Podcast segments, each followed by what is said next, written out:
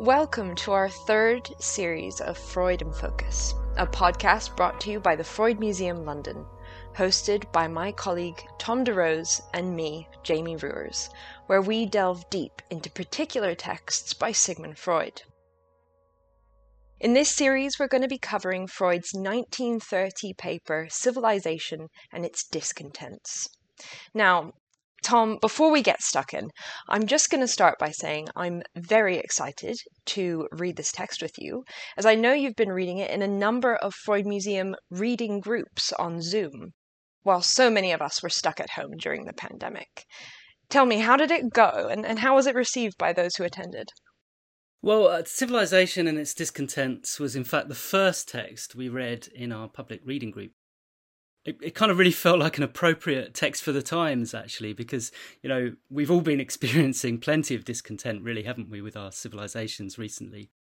Um, it proved to be a really popular text. We ran it a couple of times, actually, because it was oversubscribed. It's a relatively small book, but it certainly punches above its weight. One of our readers described it as Wagnerian in its scope, you know, and I think that's a really good comparison because it really has this epic quality about it. With this almost kind of cosmic battle between the meta drives of Eros and the death drive. But but I don't want to get too far ahead of myself because we've we've got all that to come. So there is an awful lot to get through. That is fantastic. And I hope that we manage it in five episodes. Um, I was looking over James Strachey's introduction in the standard edition for this, and he describes the main theme of the book as the irremediable antagonism between the demands of instinct and the restrictions of civilization. And the Frankfurt School philosopher Herbert Marcuse described this text as the most radical critique of Western culture and its most trenchant defense. Now, Civilization and its Discontents was published uh, three years after Freud's famous critique of religion, The Future of an Illusion. And it goes down in his oeuvre as one of those most important analyses of culture and society. Tom, could you tell us a little bit more about the context? Yes, the irremediable antagonism between the demands of instinct and the restrictions of civilization the conflict between instinct and culture really runs through Freud's work. There's a continued kind of grappling with this problem. After all, what is a symptom? If not the manifestation of an instinctual desire that's been forced to find another way of seeking satisfaction due to the demands of civilization. At least that is one side of the story it's the view that Freud elaborates in a work such as Civilized Sexual Morality and Modern Nervous Illness in 1908. But we'll see in Civilization and its Discontents that this position becomes much more complex and far reaching. You mentioned the future of an illusion, Jamie, and I think in many ways Civilization and its Discontents can be read as an extension or perhaps a development of the sustained critique of religion that appears in that text. But where Freud, um, in the future of an illusion, is polemical, it's an unrelenting attack on religion and the infantilizing effect it has on human beings. In Civilization and its Discontents, he's much more nuanced. In a way, it's a more cautious work, more philosophical, really, and certainly more challenging for the reader, but I think ultimately more satisfying.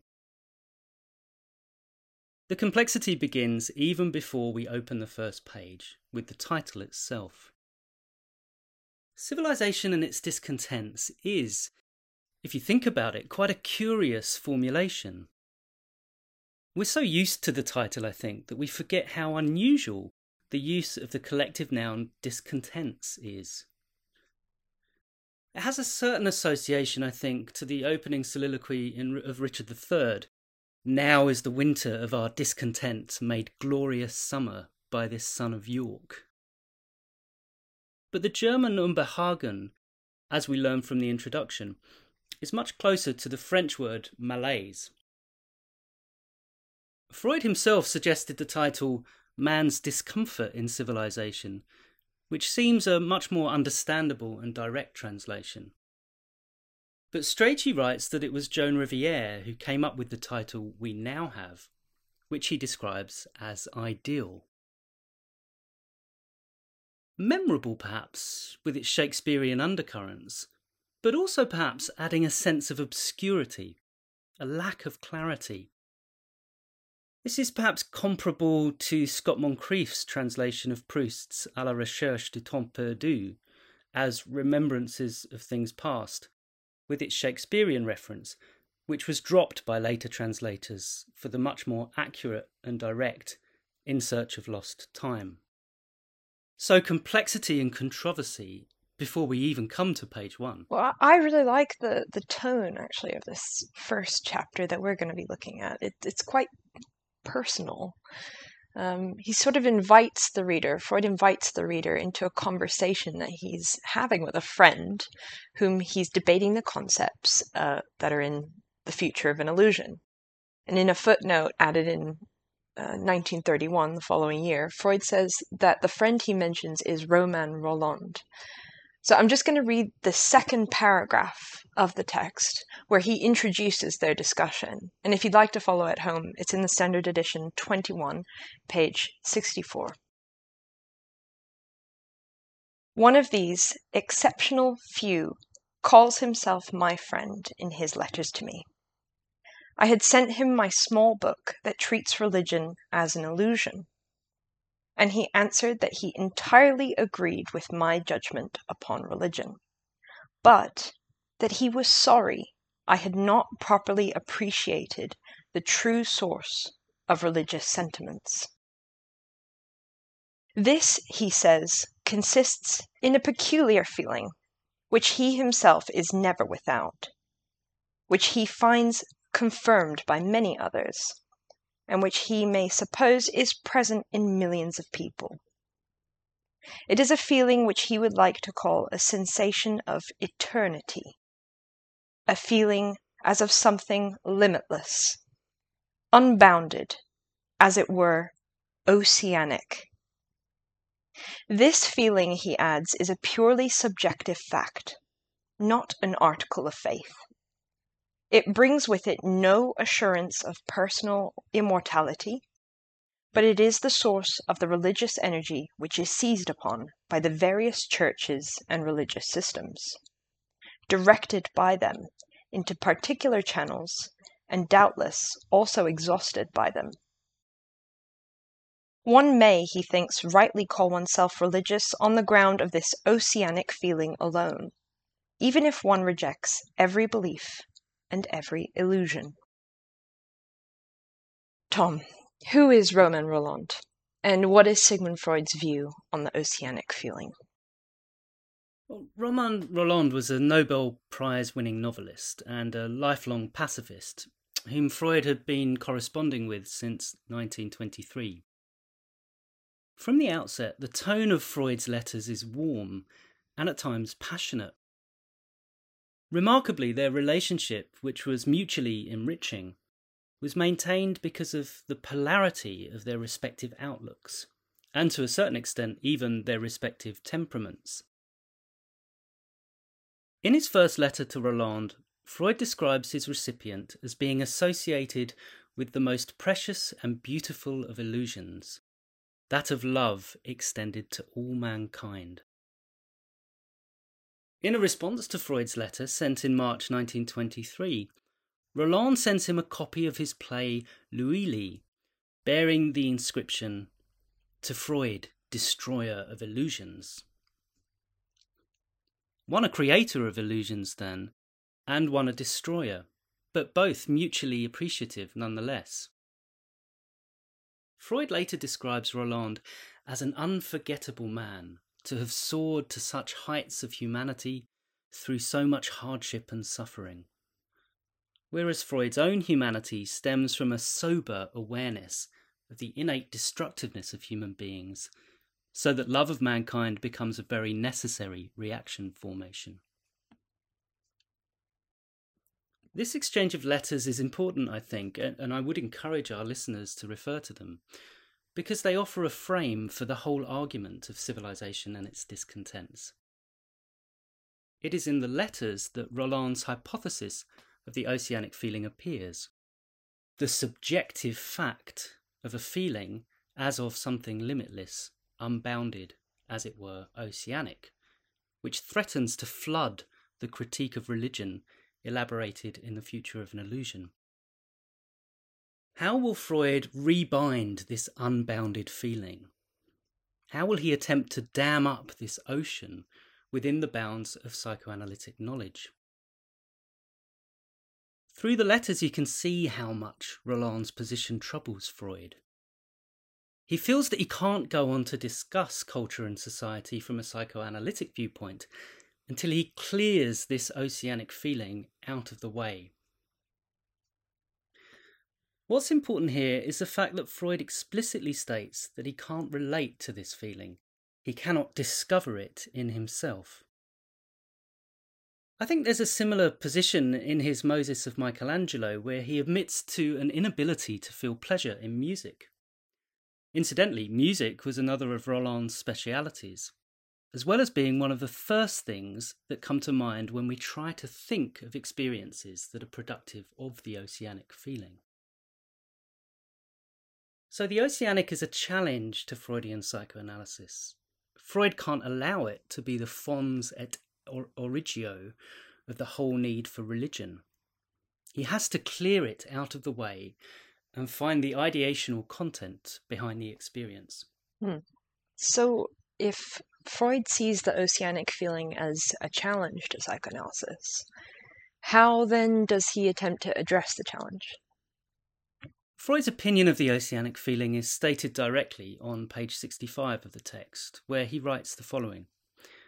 The idea of men's receiving an intimation of their connection to the world around them through an immediate feeling which is from the outset directed to that purpose, sounds so strange and fits in so badly with the fabric of our psychology that one is justified in attempting to discover a psychoanalytic, that is, a genetic, explanation of such a feeling.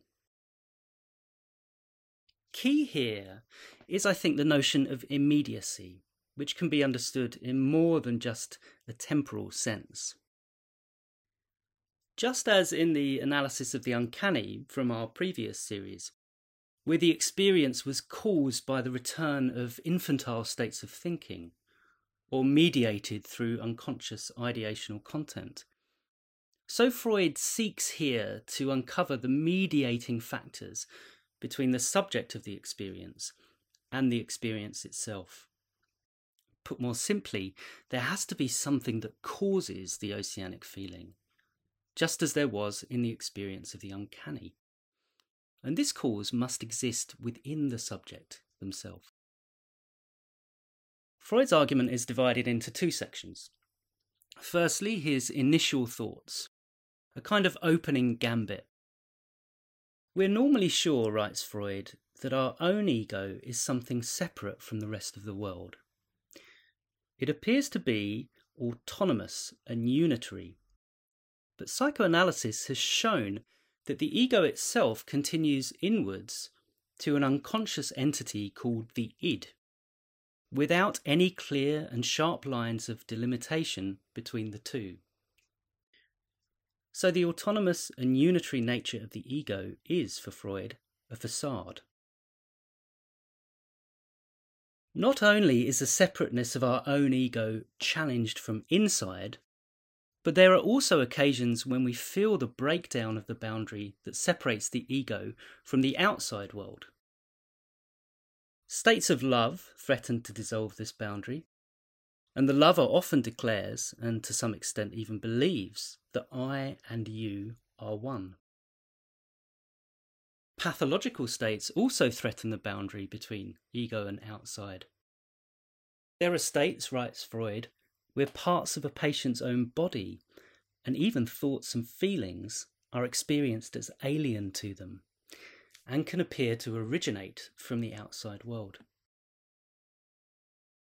So our ego boundary is permeable, both in its relation to the inside and the outside. In the space of one paragraph, then, Freud has led us from the sublime experience of elevation and connectedness to states of illusion of ego stability, through to states of delusion, paranoia.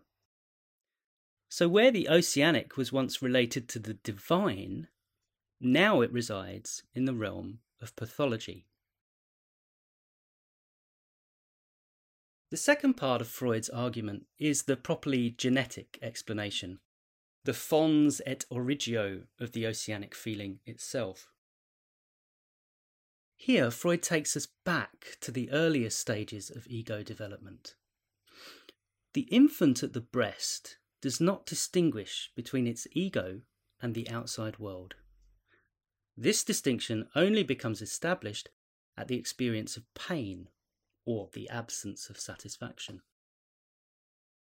In the earliest stages of ego development, there is a tendency to separate off from the ego all sources of unpleasure. The outside is a threatening place of unpleasure, whilst the ego becomes a pure pleasure ego, in Freud's words, incorporating everything that is pleasurable within it. It is under the influence of the reality principle that the ego's journey through its early stages of development that these false positions are rectified. The crucial element of Freud's argument appears when he writes Originally, the ego includes everything. Later, it separates off an external world from itself. Our present ego feeling is a shrunken residue of a much more inclusive, indeed, an all embracing feeling, which corresponded to the more intimate bond between the ego and the world about it. A quite extraordinary statement, I think. But if we follow the logic, we can see the correlation between Freud's analysis of the uncanny and the oceanic.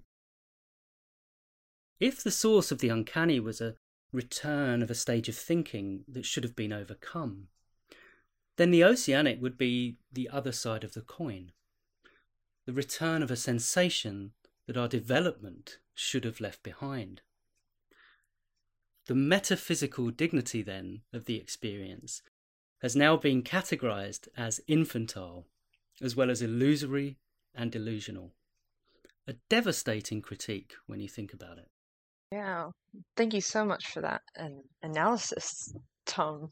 It's it's in this text that Freud makes a famous archaeological metaphor of the mind, which he introduces by this rhetorical question but have we the right to assume the survival of something that was originally there alongside what was later derived from it?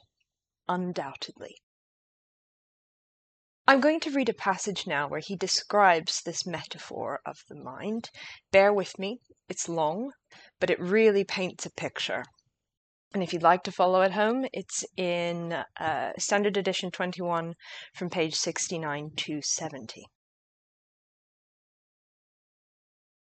This brings us to the more general problem of preservation in the sphere of the mind.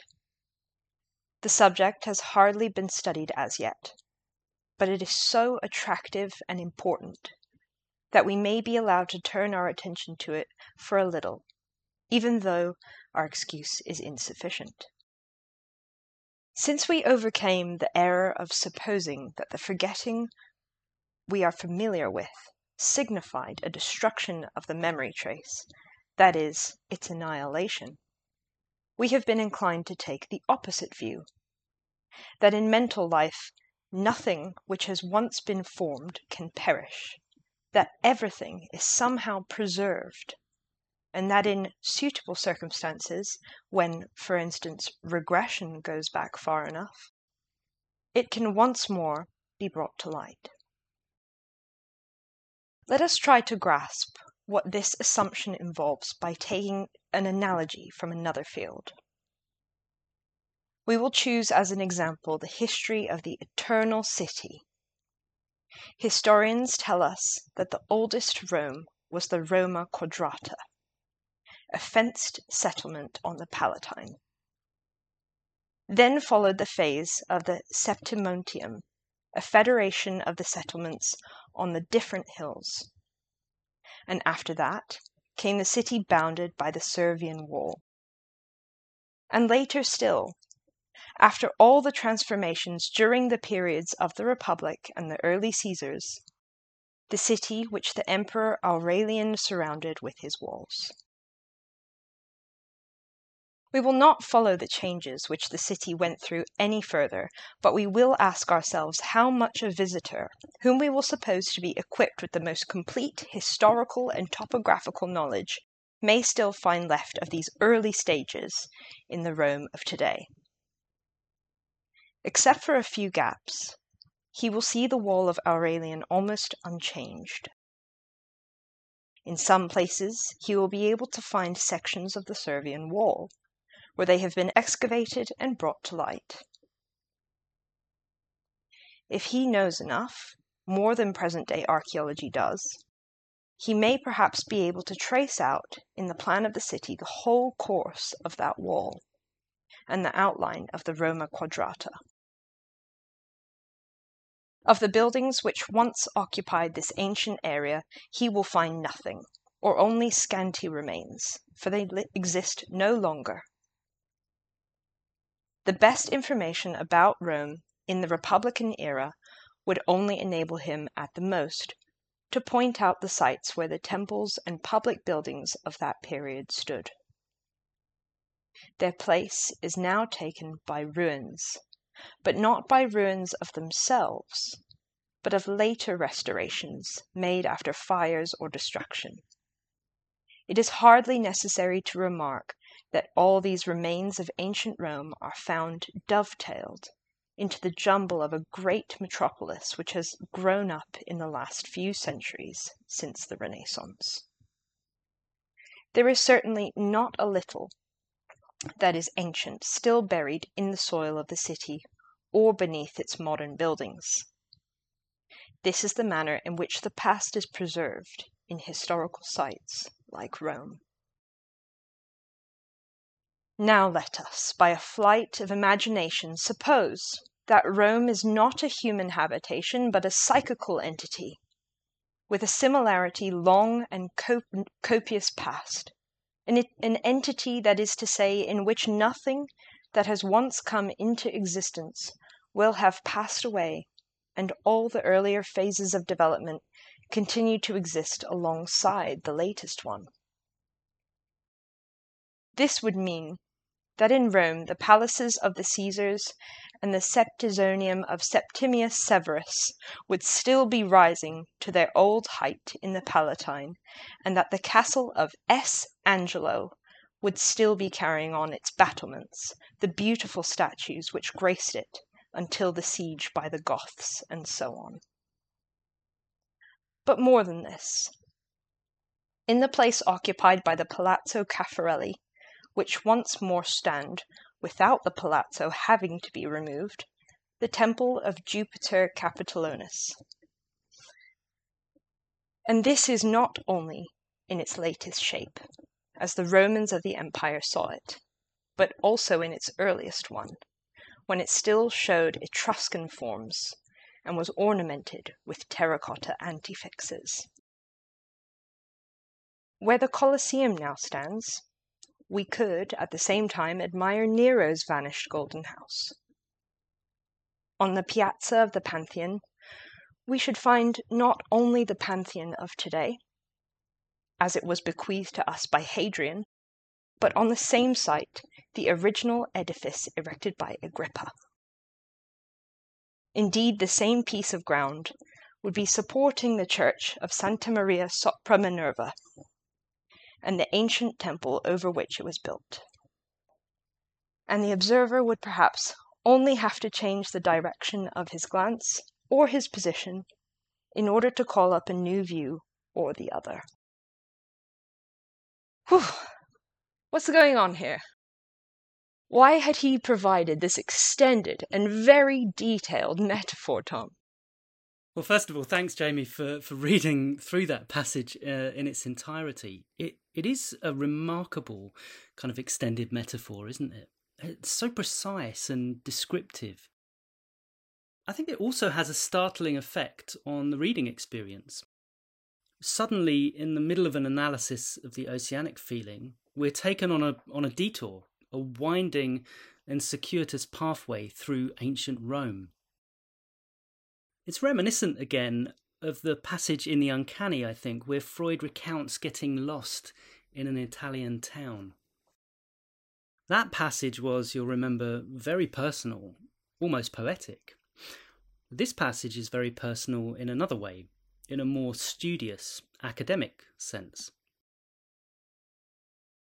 Firstly, I think that Freud is betraying here a fascination that he shared with Nietzsche for the culture and civilization of the Mediterranean, the Mare Nostrum. And he also is expressing his lifelong fascination with archaeology, which is obvious to anyone who visits the Freud Museum and discovers the collection of antiquities crammed into his study. The archaeological metaphor of the mind the mind as an archaeological site. It's there from the very beginning of Freud's psychoanalytic work, appearing as early as 1896 in the Etiology of Hysteria. We can see it as a kind of master metaphor that helps to structure Freud's thinking. Not only does he profess to have read more books on archaeology than on psychology, but he also continues to refer to the archaeologist's craft digging into the ground to discover hidden treasures in order to construct historical narrative around their findings. Just as the psychoanalyst digs into the mind of the analysand and constructs the truth of the symptom from the fragments of the past discovered in the analytic session. Throughout this passage, we can really see the libidinal cathexis, the investment that Freud makes in the field of archaeology. And when we reach the end of the passage, it, it kind of almost feels like we've forgotten the purpose of this whole diversion. How are we to understand the general problem of preservation in the mind then? The whole topic is crucial for psychoanalysis. Indeed, the theory and practice of psychoanalysis really stands or falls on the possibility of the preservation of the past in the mind. The paragraph directly after the section you read, Jamie, runs as follows There's clearly no point in spinning our fantasy any further, for it leads to things that are unimaginable and even absurd. If we want to represent historical sequence in spatial terms, we can only do it by juxtaposition in space. The same space cannot have two different contents. Our attempt seems to be an idle game. It has only one justification. It shows us how far we are from mastering the characteristics of mental life by representing them in pictorial forms. So, despite the libidinal investment, the archaeological metaphor is shown in this instance to be a failed metaphor, a fantasy to be spun. Having attempted some other comparisons, Freud then comes to the following conclusion. The fact remains that only in the mind is such a preservation of all earlier stages alongside the final form possible and that we are not in a position to represent this phenomenon in pictorial terms. So we're moving here from the imaginary, which breaks down under the attempt to represent the mind, and into the symbolic, the field of scientific rigour, of psychoanalytic rationality. Mm, so, so Freud determines from the archaeology metaphor that the past is preserved in mental life. You know, what was the purpose of all this? Nearing the end of the first chapter, Freud returns to the oceanic feeling, saying, Thus, we are perfectly willing to acknowledge that the oceanic feeling exists in many people, and we are inclined to trace it back to an early phase of ego feeling. The further question then arises what claim this feeling has to be regarded as the source of religious needs. To me, the claim does not seem compelling. How does how does Freud deal with the oceanic and its relation to religion then? Well, Freud's stated topic, as we'll remember from the beginning of chapter 1, is to discover whether the oceanic feeling can rightly be described as the fons et origo of the whole need for religion. After showing that the oceanic feeling is related to an early phase of ego feeling, he goes on to argue that it cannot be originary. For a feeling to be a source of energy, it has to be the expression of a strong need. And this need, according to Freud, is the infant's helplessness and longing for a father. A feeling that exists not just in childhood itself, but also later on in life, under the superior power of fate. So the oceanic feeling, which had threatened to flood the psychoanalytic critique of religion, is dammed up and contained within the parameters of the Oedipal dynamic outlined in the future of an illusion. The oceanic feeling, which would seek to restore the limitless narcissism of infancy, becomes attached to religion later on. It is, for Freud, the first attempt at a religious consolation. It becomes related to the promised satisfaction of the need for an omnipotent father that arises under the threatening force of the outside world. It can be traced to an infantile denial of the subject's helplessness in the face of the superior power of fate. So, in one foul swoop, then, Freud dismisses the claims of both the oceanic feeling and of religion itself. The match between Rolland, the creator of illusions, and Freud, the destroyer of illusions, has ended in checkmate. After referring to conversations with another friend whose unusual experiments, encyclopedic knowledge, and practice of yoga has assured him of the physiological basis of the wisdom of mysticism, Freud decides to draw a line, or perhaps a veil, over the oceanic by quoting from Schiller Let him rejoice who breathes up here in the roseate light. We began today's discussion with Romain Rolland, and I'd like to draw things to a close by reading a letter sent by Freud to his friend and intellectual sparring partner. Dated May 1931, just a year after the publication of Civilization and its Discontents. Dear friend, writes Freud, you answered my pleasantry with the most precious information about your own person. My profound thanks for it. Approaching life's inevitable end, reminded of it by yet another operation, and aware that I am unlikely to see you again, I may confess to you that I have rarely experienced that mysterious attraction of one human being for another as vividly as I have with you. It is somehow bound up, perhaps, with the awareness of our being so different.